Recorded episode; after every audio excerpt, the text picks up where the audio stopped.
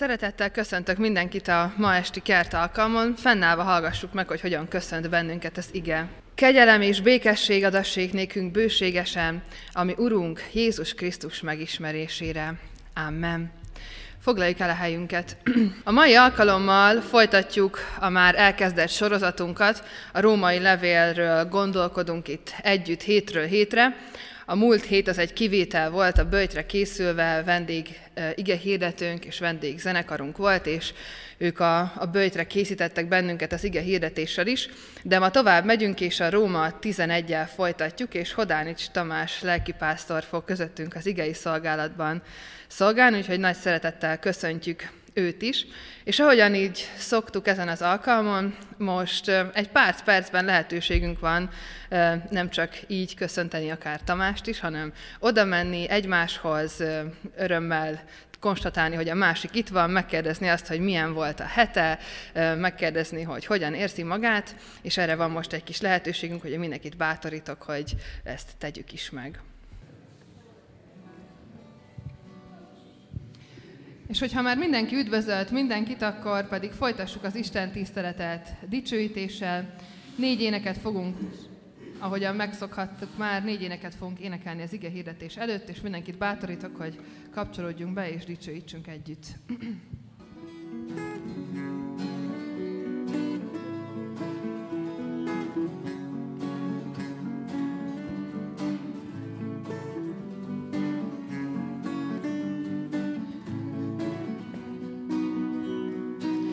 Jöjj, királyom, Jézusom, szívem,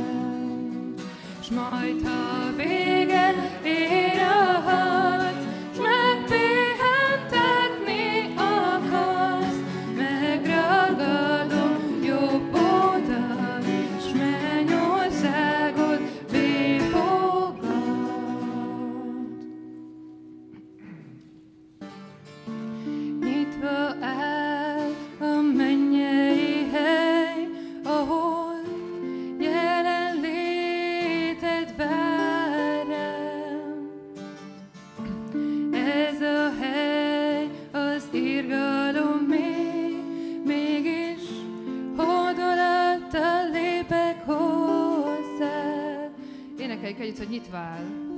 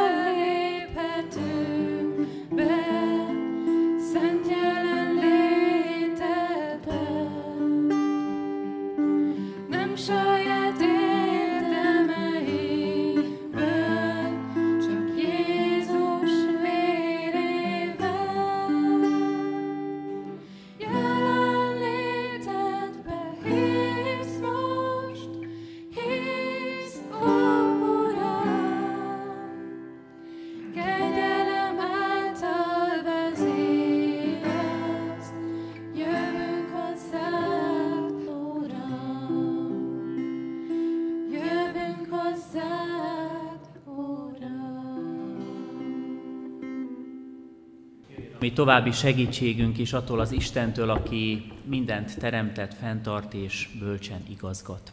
Amen. Imádságra csendesedjünk. Istenünk, köszönjük neked ezt az estét, köszönjük neked, hogy itt lehetünk.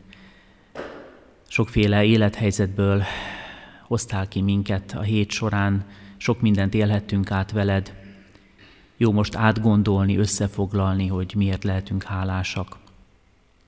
Megköszönjük, hogy velünk voltál az örömökben, hogyha sikereket éltünk át, eredményeket értünk el, te ott voltál az eredményeink mögött, a sikereinkben.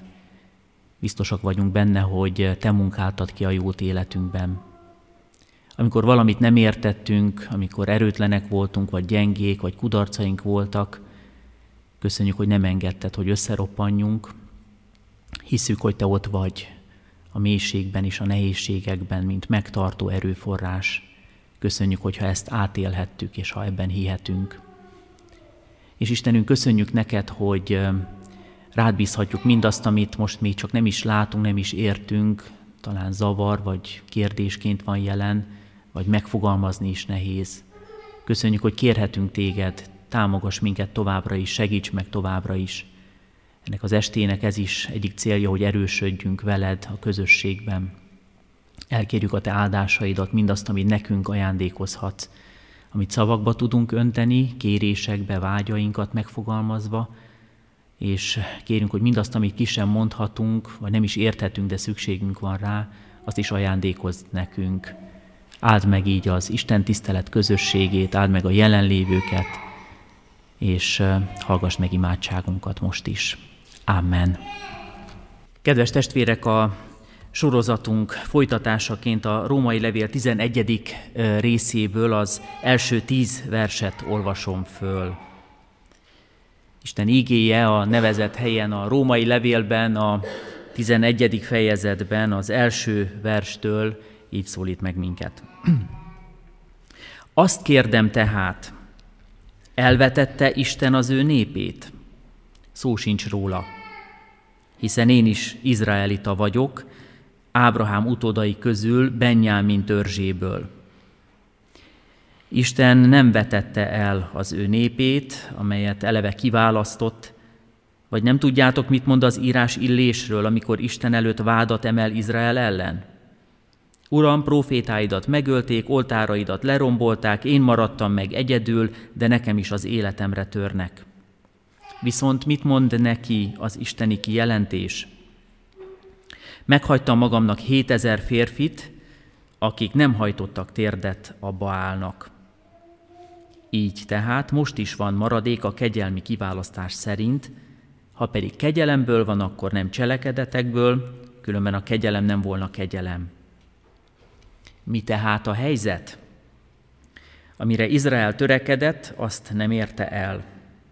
A választottak azonban elérték, a többiek pedig megkeményítettek, amint megvan írva. Adott nekik az Isten bódult lelket, olyan szemet, amelyel nem láthatnak, és olyan fület, amelyel nem hallhatnak mindmáig. Dávid is ezt mondja, asztaluk legyen számukra csapdává és hálóvá, megbotlásá és megtorlásá. Homályosodjék el szemük, hogy ne lássanak, és hátukat görnyezd meg örökre eddig az idézett rész, és most kicsit gondoljuk át, mit hoz nekünk. Egy hosszabb sorozat részesei lehetnek azok, akik estéről estére, vasárnaponként itt a díszteremben találkoznak, ebben a közösségben lehetnek. Én csak belecsöppentem ebbe a sorozatba. Nagyon ritkán sikerült interneten keresztül csatlakozni ehhez az esti alkalomhoz, és hát ezt nem nevezném annyira elmélyült követőnek, ezt a sorozatnak, ennek a sorozatnak nem vagyok ennyire fontos része, így élem meg, belecsöppentem.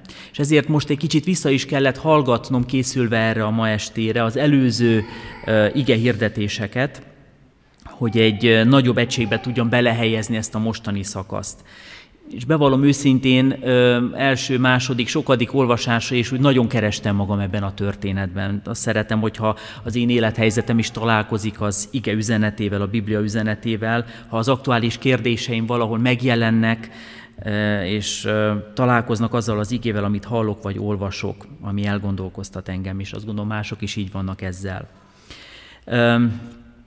Nézzünk egy rövid előzetes tehát a mai igéhez. Nem tudom, hogy kinek milyen kérdései vannak, mi fogalmazódott meg az első hallásra, olvasásra ehhez a mai igerészhez. A Szentírás is föltesz egy kérdést. A szerző ezt kérdezi, elvetette Isten az ő népét? Ugye ez a kérdés Izraelre vonatkozik.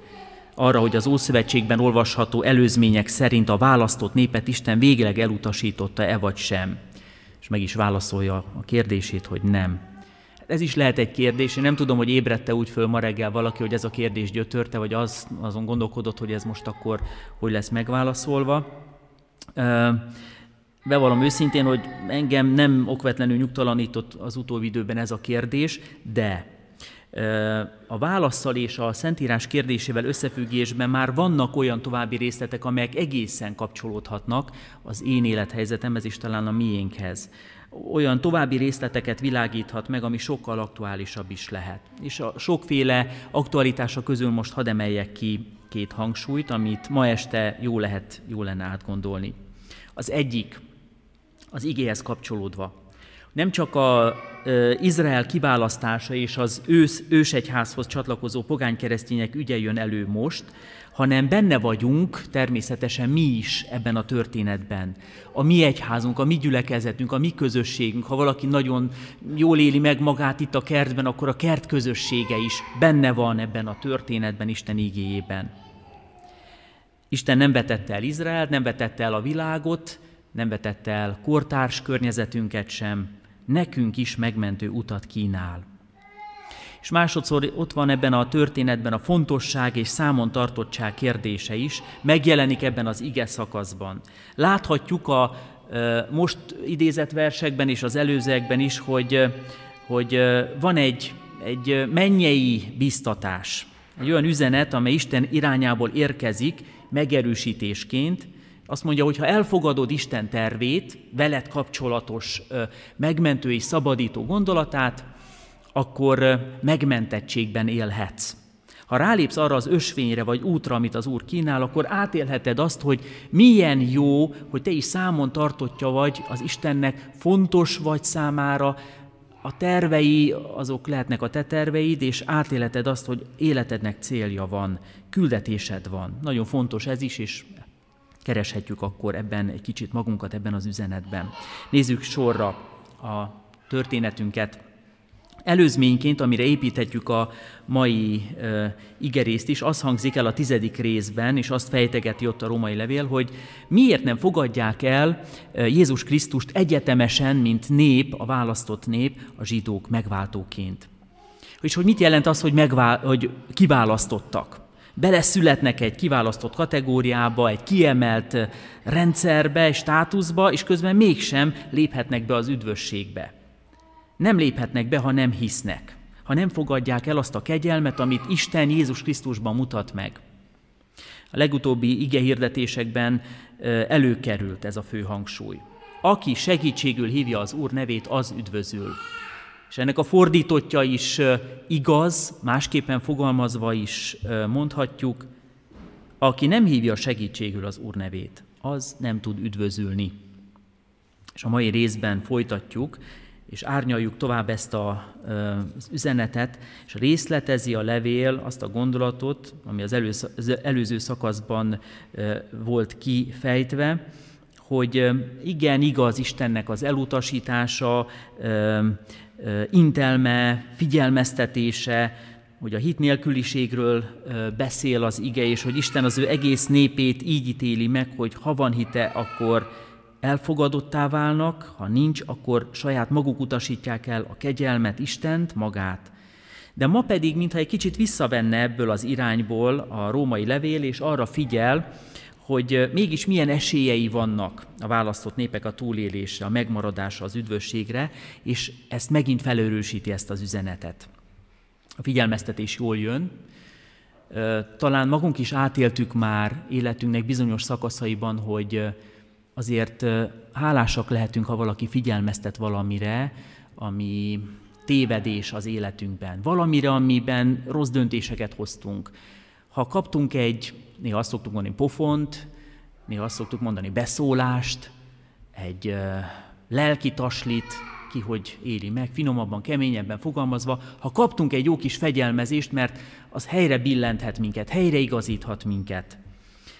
Fontos volt a hamis biztonságérzetben Isten népének is meghallani azt az éles hangú üzenetet, ami itt a római levélben megjelenik, azt a helyreigazítást, hogy az Isten népe hit által válhat Isten népévé. Egy kedves történet jut eszembe erről, amikor egy fiatalember elmegy beszélgetni a lelkészével, és beismerőleg azt mondja neki, hogy nagyon lelki furdalása van, nagy lelki furdalása, mert úgy érzi, hogy a hiúság bűnébe esett, és akkor mondja, hogy nap mint nap a tükör előtt nézegeti magát, és csodálja magát, és tetszeleg magának, hogy milyen szép, mire a lelkész azt mondja, hogy ez nem olyan nagy bűn, ez inkább egy tévedés valóban azt gondolom, hogy lehet, lehet sokszor egy ilyen helyreigazítás az életünkben baráttól, ismerőstől, de az Istentől mindenképpen kell és jól jön, amikor kimondja, kijelenti, hogy valami tévedésben élsz, valami hatalmas félrecsúszás van a gondolkodásodban. Igaz is, csak szépen vissza a gondolataidat a Szentíráshoz hangol csak újra ahhoz a tiszta igéhez, amit ha kinyitod a Szentírást, akkor abban megtalálod az alapigazságokat, a szent igazságokat, azt, amiben nincs félreismerés, félreértés, ami tiszta, ami az Istentől jön és jót akar. Az igazság egyik része, hogy aki nem hisz, az nem üdvözül. És ahogy mondtam, megfordítva, másképp fogalmazva, most már biztatólag a mai szakaszban az jön elő, hogy aki hisz, az üdvözül. És így már bátorításként van jelen, és a római levél mai szakasza ezt a bátorítást erősíti föl. Ott van a mai részletünkben a gyengéd és szeretettel teljes hangon megfogalmazott menekülő út, amit Isten készített el. Ahogy az előző részekben komoly figyelmeztetésként, most szeretetteljes biztatásként van jelen. Igen, Isten áldása nem örökölhető, nem automatizmus, nem lehet beleszületni, de most újra mondja az ige, nagy eséllyel indul el mindenki, aki Isten döntésére, megváltó tervére igent tud mondani. Ez az esély továbbra is Jézus Krisztus, a hit, egy döntés, amikor igent mondok arra, amit Isten felkínál nekem. Ö, kemény szó ez, mondja Luther egy magyarázatában a római levél kapcsán, a büszkéknek és okosoknak kemény szó ez. De édes és örömmel fogadott a szelídeknek és alázatosaknak, mert ők magukon kétségbe esnek. Éppen ezért fogadja el őket az Úr. Olyan szépen emeli föl a kétségbe esett embert, a bűnbánó embert Isten az ő ígéjével, szent lelkével, és olyan szépen öleli magához ebben a mai üzenetben. Összefoglalva az első gondolatkört, ha csak az elbizakodott Izrael állítja, hogy nem vetheti őt el Isten, mert beleszületett egy, egy kiválasztottságba, akkor ez egy Isten káromló kérkedés. De ha Isten maga hirdeti meg, akkor az ő hűségének a megható kijelentése lehet. Egy örömhír. Izraelnek és örömhír nekünk, mindannyiunknak. És van egy idézett rész a mai szakaszban, egy utalás Illés profétára, akár azt is mondhatnánk, hogy ez Istennek az egyik munkamódszere, hogy hogyan jeleníti meg a kegyelmet, és ebben a példában egy kicsit most merüljünk el. Illést ismerhetjük, ismerjük, egy nagy nevű, nagy hírű proféta az Ószövetségi időben, egyik legkiemelkedőbb történet talán, ami sokunknak beugrik, amikor 450 Baál profétát győz le a szolgálatával, vagy mutatja be a szolgálatán keresztül, hogy a Baál, mint pogány, bálvány, istenség semmit sem ér, Isten sokkal nagyobb és hatalmasabb az egyörök és igaz Isten. És hogy ez az Illés proféta, aki egy annak a kornak egy celebje, egy meghatározó személyisége volt, egy kiemelkedő kritikusa a, a rendszernek, Isten üzenetének egy nagyszerű tolmácsolója, éles hangú, hangos, erőteljes ö, ö, delegáltja Istennek, összeomlik, totál szétcsúszik. És találkozunk vele abban az egyik történetben, amikor elvonul egy lakatlan, kietlen helyre, és azt mondja Istenek, hogy hagyj engem meghalni, elegem van, egyedül maradtam, senki nincs, hiába produkáltam nagy dolgokat, vagy hiába voltál jelen az én életemben és szolgálatomban, magamra maradtam, végem van. És uh, Isten kiemeli ebből a depresszióból, mélységből, krízisből, és hiába mondja azt, hogy most már elég, Uram, vedd magadhoz lelkemet, nem vagyok külön batyáimnál, Isten azt mondja, hogy adok neked ennivalót, szedd össze magad testileg, adok neked célokat és feladatokat, szedd össze magad lelkileg, feladatot, küldetésed van, mellesleg nem maradtál egyedül, nem vagy egyedül, vannak még kiválasztottak. Sokan vagyunk, több ezren veled, velem ebben a körben amikor mondtam, hogy Isten munkamódszere jelenik meg ebben a kis példában, amit elénk hoz a római levél, akkor azt is mondhatnám, hogy igen, a háttérben ott van az Isten, és ezt ne felejtsük el, soha ne engedjük el ezt a, ezt a számunkra is nagyon fontos biztatást, ami erőforrásá válhat a nehézségekben, akár az illési mélységekben is. Az Isten ott van és dolgozik a háttérben, még akkor is, ha éppen nem látom ha éppen úgy érzem, hogy összeomlik a rendszerem, minden összeomlik, amire fölépítettem az életemet, a terveimet, amit Isten ígért, és látszólag éppen az is összeomlik. Nem kerülhetünk olyan mélyre, hogy az Isten ne tudjon onnan fölemelni, és hogy az Isten ne lenne ott mellettünk. Még akár hollókon keresztül, még akár furcsa, bizonytalan, mások számára megmagyarázhatatlan csodákat is kell átélnünk, de ott van az Isten. A jövő útja már el van készítve Illésnek és a népnek azzal, ahogy Isten ott munkálkodik, és van 7000 lélekből álló maradék is. Erről csak az Isten tudott, de aztán, amikor eljön az ideje, felvilágosítja Illést is. Ami Illéssel történt, itt ebben a római levélben erre van utalás, az ugyanannak az isteni munkamódszernek a jelentkezése, amelyel Izrael istene ma is intézi az ő népes sorsát. Itt van egy újabb biztatás számunkra, egy teológust idézek, lelki gondozót, aki így fogalmaz, hogy a kísértő legkegyetlenebb fogása, az egyik legkegyetlenebb fogása, hogy kimondatja velem magam felett az ítéletet, és azt próbálja elhitetni, hogy az megfellebbezhetetlen. Pedig Isten olyannak lát, amilyenné válhatok, és amivé leszek is az ő kegyelme által. Itt is egy szemléletformálás van ebben a mai történetben, és segíthet minket újra kimondani a régi igazságot, vagy felismerni, elköteleződni mellett, hogy az Isten sokkal nagyobb minden mélységemnél, sokkal erősebb minden élethelyzetemben, az ő kegyelme által azzá lehetek, amivé ő szeretne formálni, ha elfogadom azt, amit ő üzen és amit mond, hogy ő olyannak látom, milyenné válhatok az ő tervei által. És akkor itt van ez a kérdés-válasz, fölteszi a kérdést az ige, hogy elutasítja Isten az ő népét, és a válasz, hogy nem. Ami talán reggel nem volt számunkra kérdés, de az ige fölteszi és megfogalmaz, hogy elvetette Isten a népét? Természetesen nem, nem vetette el az ő népét. És ma is igaz ez a teológiai értelemben kimondott remény, hogy van remény. Nekik is, nekünk is. Ez a nagy örömünk, és ezért vagyunk itt. Ezért lehetünk itt. Ezért állhatunk meg újra és újra, megköszönve Istennek azt a kegyelmét, amely hordozott nehézségben, krízisben, válságban, teológiai bizonytalanságban, hitgyengeségben. Olyan jó látni, hogy az Isten elhordozott, és megtartott, és elhozott egészen idáig. Nem vetette el a népét, téged sem, engem sem, célja van az életeddel, és itt egy kicsit már át is léphetünk a következő gondolatkörben.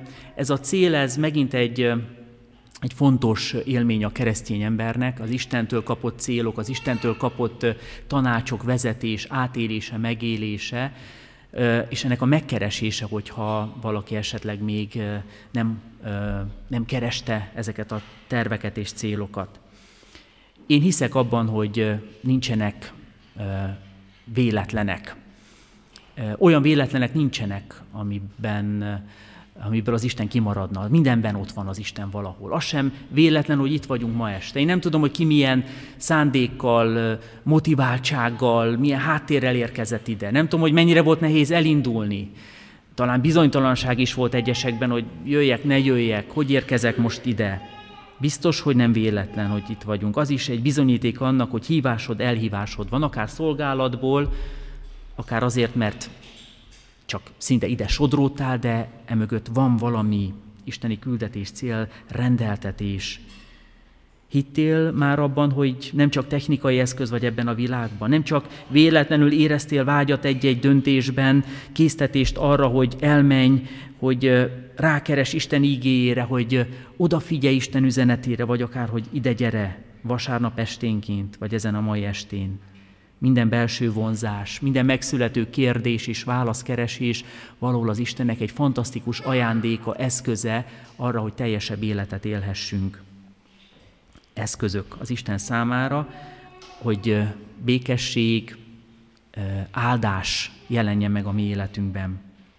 Fontos pillanatok vannak, ami életünkben mindannyiunk számára, és lehet, hogy amikor kiemelünk akár az elmúlt hét eseményeiből is néhány fontos örömteli vagy kiemelkedő pillanatot, lehet, hogy közte lesz egy találkozás valakivel, akit szeretünk, vagy valakivel, akit kevésbé, de emlékezetes maradt a találkozásunk.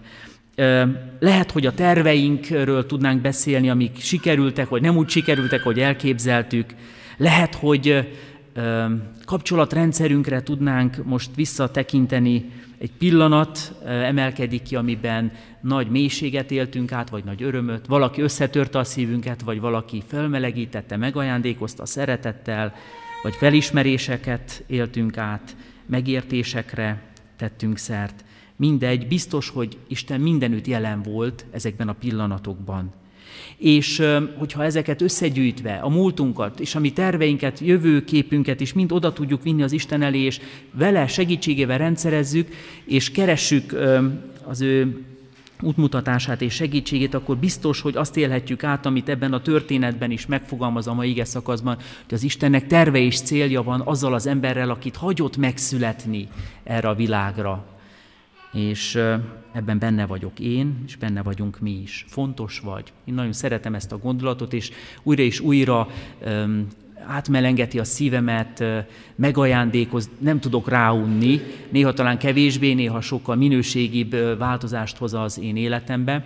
A kórházi szolgálatban nagyon sokféle kiadványunk van, az egyik kiadványunkon megjelenik egy történet, amit szintén nagyon szeretek ehhez kapcsolódóan, idős emberről szól, aki kórházba kerül és napról napra sorvad.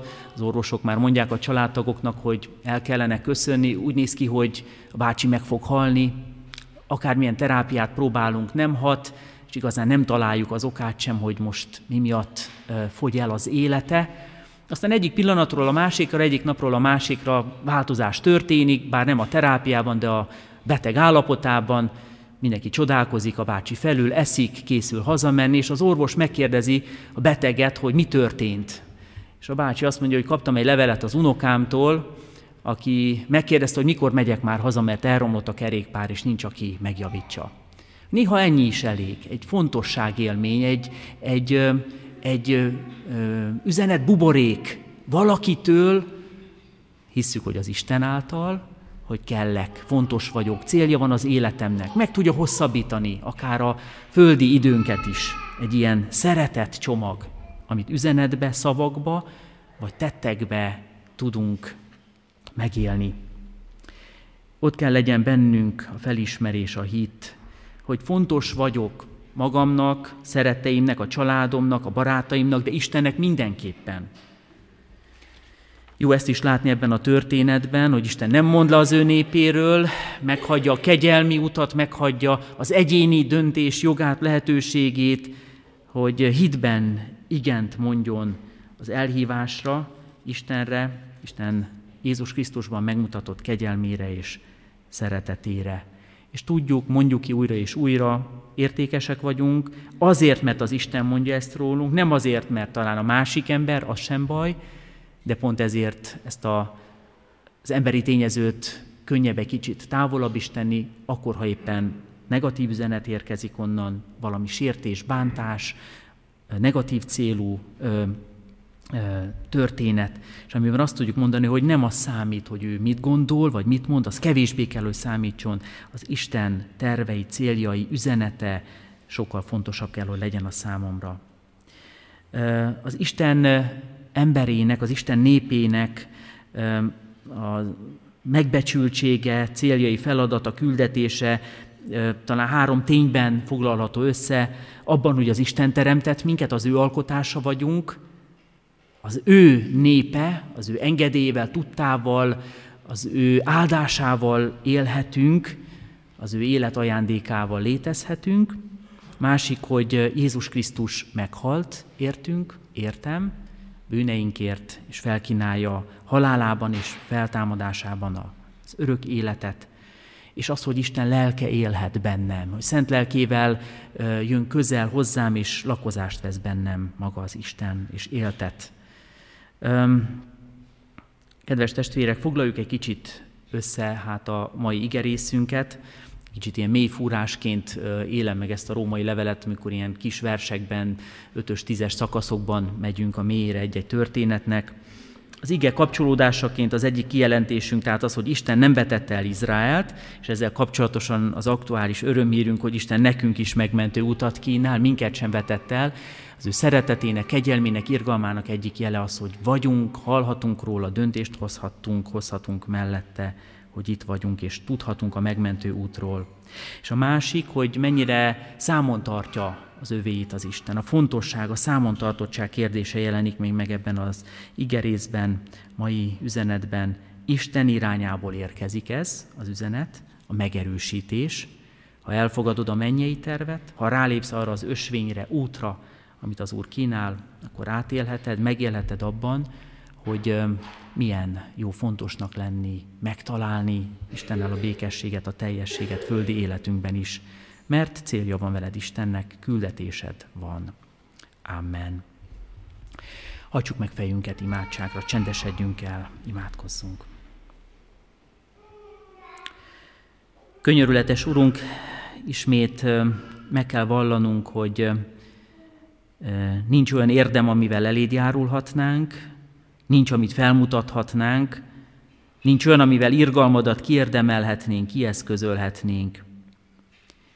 Köszönjük mégis ezt az élményt, hogy neked vagyunk kiszolgáltatva, mert felemelő, vigasztaló, békességet adó megérteni azt, hogy emberlétünk, porszemlétünk ellenére de számodra mégis fontosak, kedvesek vagyunk. Annyira, hogy nem az igazság szigorával közelítesz hozzánk, hanem irgalmaddal, megkönyörülve elesettségünkön és nyomorúságunkon. Elét hozok mindazt, ami a te ajándékod ismét megköszönve, és elét hozok mindazt, ami a mi félelmünk, hogy, hogy félelmünket és szorongásunkat a te igéd, a te szent lelked oldja fel, oldja meg. Köszönjük, hogy kérhetünk tőled így békességet, bátorságot. Rád bízzuk azokat, akik fontosak nekünk. Köszönjük, ha szerethetünk valakit, és ha szeretnek minket. Segíts, hogy a szeretet kiteljesedjen bennünk, és legyen a Te áldásod jelen azoknak az életében, akik fontosak nekünk. Családtagjainkért imádkozunk, barátainkért, a gyülekezet közösségéért, és azokért az elesettekért, akiket nem ismerhetünk, de olyan jó rád bízni őket, betegeket, gyászolókat, félelemben élőket, megpróbáltatást megélőket. Urunk, légy áldás a világ számára, számunkra, kegyelmeden keresztül, ma is, most is hallgass meg imádságunkat. Amen. Együtt is mondjuk el azt az imát, amelyre a mi Urunk tanított minket. Mi, atyánk, aki a mennyekben vagy, szenteltessék meg a te neved, jöjjön el a te országod, legyen meg a te akaratod, amint a mennyben, úgy a földön is. Mindennapi kenyerünket add meg nekünk ma, és bocsásd meg védkeinket, miképpen mi is megbocsátunk az ellenünk védkezőknek, és ne vigy minket kísértésbe, de szabadíts meg a gonosztól, mert tiéd az ország, a hatalom és a dicsőség mind örökké. Amen.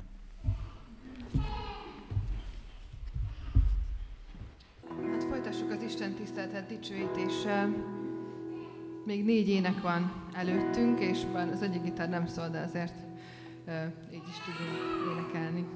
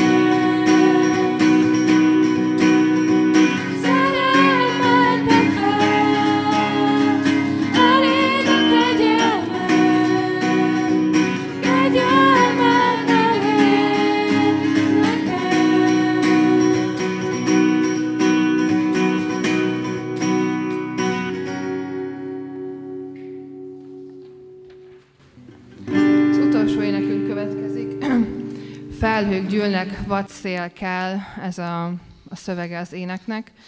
Már énekeltük itt egy párszor, és azt hiszem, hogy ez az ének nagyon jól rezonál az ige hirdetésre, hogy nagyon sok minden lehet körülöttünk, sok, sokféleképpen éljük meg az életet, de valahogy Isten mégis sokszor belelép az életünkbe, ott van, ő a fényével világít, az ő kegyelme elérhető mindig, úgyhogy ezzel az örömmel énekeljük most ezt a záró éneket is.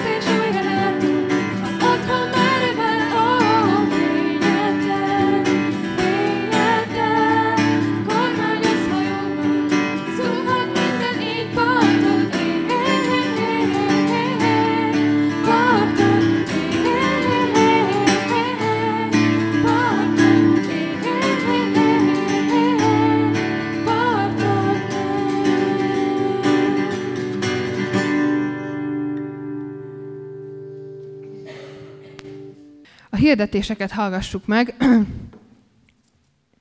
Az állandó alkalmainkat szeretném hirdetni. Minden héten vannak ifik, csütörtökön és pénteken. Csütörtökönként már a 11 éves kortól várjuk a fiatalokat, pénteken pedig szigorúan csak a nagyokat 14 éves kor felett. Mind a kettő nagyon-nagyon jó alkalom, minden alkalmon játszunk, éneklünk, beszélgetünk arról, hogy az Isten hogyan van jelen az életünkben, úgyhogy mindenkit bátorítok, hogy aki még nem volt, az jöjjön el, aki pedig valakit el tud küldeni, mert azt gondolja, hogy az jó hely lenne számára, akkor arra is bátorítsuk a többieket.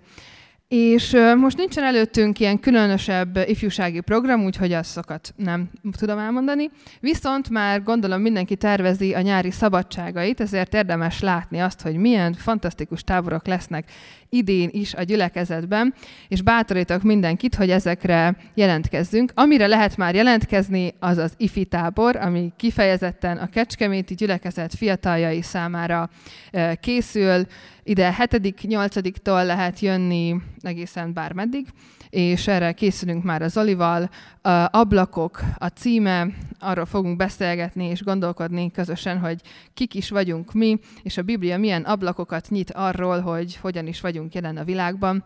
A másik, amire pedig lehet még jelentkezni, az a több generációs tábor, aminek a plakátját is láthatjuk a gyülekezetünk honlapján fent ö, megtalálhatjátok a tájékoztató füzetet, amiben minden fontos információ benne van. Ennek a tábornak a lényege igazából az, hogy együtt legyünk mindannyian. Azért itt a Kecskeméti gyülekezet elég szétszólt, sok helyen vannak istentiszteletek, sok közösség van, és ebben a táborban a legkisebbektől a legidősebbekig mégis együtt lehetünk egy közösségben, és úgy foglalkozhatunk Isten igéjével. A téma, ami vezet bennünket azon a táboron, az, hogy a Krisztussal való közösség az úrvacsora megközelítéséből, úgyhogy egy érdekes téma, és nagyon jó kis délőtti alkalmakkal készülünk számotokra. És még egy hirdetést szeretnék külön kiemelni, egyébként minden hirdetés megtalálható a hirdetőlapon, és a honlapon is letölthető ez a bizonyos hirdetőlap. Amit még külön szeretnék hirdetni, ahogy már megszokhattátok tőlem, az az Alfa sorozat, amire, ami jövő héten kedden indul, és már lezártunk egy sorozatot most az elmúlt időszakban, körülbelül egy hónapja lett vége, és, és hát amellett, hogy nagyon elfáradtunk, fantasztikus volt maga a folyamat, nagyon-nagyon jó volt ebben a, ezekben a csoportokban ott lenni. Az alfa az egy olyan műfaj, ahol nem hívőkkel vagyunk együtt alapvetően, hanem olyanokkal, akik keresők, akiknek kérdéseik vannak, akik szeretnének vitatkozni a kereszténység alapelveivel. És valahol az a reménységünk, hogy hogy a, a, az általa, hogyan mi ott jelen vagyunk, a témák által, amikről beszélgetünk, hogy Jézus miért halt meg, hogy mit jelent a bűn, ezek által az Isten cselekszik és munkálkodik, és arról, hogy ezt hogyan tette az elmúlt sorozaton, egy kis bátorítás arra is, hogy ti is meghívjátok a, a barátaitokat, egy rövid kis videót szeretnénk megmutatni. Egész életemben útkereső és mélyen hitkereső ember voltam, és én úgy érzem, hogy ebben a folyamatban nekem édesapám egy nagyon meghatározó személyiség volt.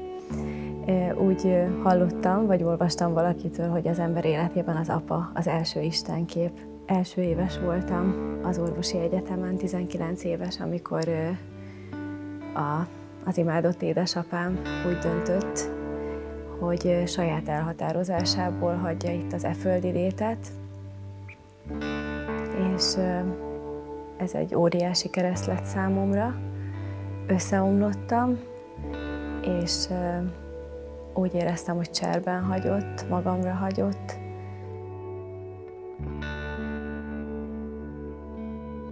Bennem egy óriási elhívás és igény van arra, hogy ha bár formálisan vallásos emberként, de mégis a hittemet nem gyakorolva, hogyan tudnék közelebb kerülni a Jóistenhez. És ő javasolta nekem az alfát. Először csak erőt adott, egy óriási feltöltődést, és lettek barátaim végre, meg egy kicsit úgy kinyílt a horizont számomra, így az otthoni bezártság után, és hát borzasztó jókat tudtam enni, Szinte a héten ez az egy nap volt, amikor a legjobbat tudtam enni kedvesténként.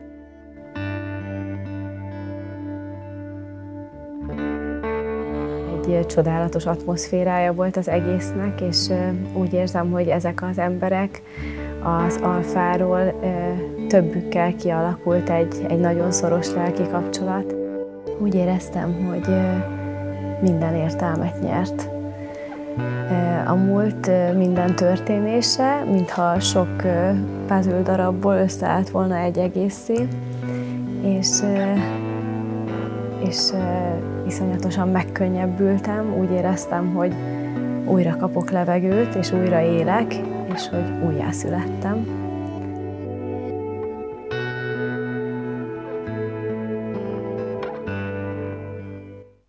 Hát ez történik egy alfán, persze nem mindenkivel, de Anita története igaz, ő ezt már elmondta a gyülekezetben is, több városrészben is, nem ő van így egyedül ezzel. Úgyhogy mindenkit bátorítok, hogy ha van olyan szerettetek, olyan ember, aki a szívetekben van, és szeretnétek, ha, ha Isten az ő életébe is beavatkozna, és megváltoztatná azt, és, és új életet kezdhetne vele, akkor, akkor hozzátok el kedden 18 órakor ebben a teremben lesz az első bevezető alkalom. És fogadjuk Isten áldását fennállva. És fogadjuk Isten áldását. Most hát boríts be minket Istenünk reményruhába, őriz az úton és taníts szeretetedből szeretni, legyen életünk a halálból életre támadás példázatává, és minden értelmet meghaladó békességed, amely mélyebb kétségeinknél, erősebb hitünknél, határtalanabb reménységünknél, őrizze meg szívünket bátor bizalomban, gondolatainkat őszinte nyitottságban, tetteinket igaz mozdulatokban, életünket egész valónkat Krisztus Jézusban, az értünk jött kegyelemben. Amen.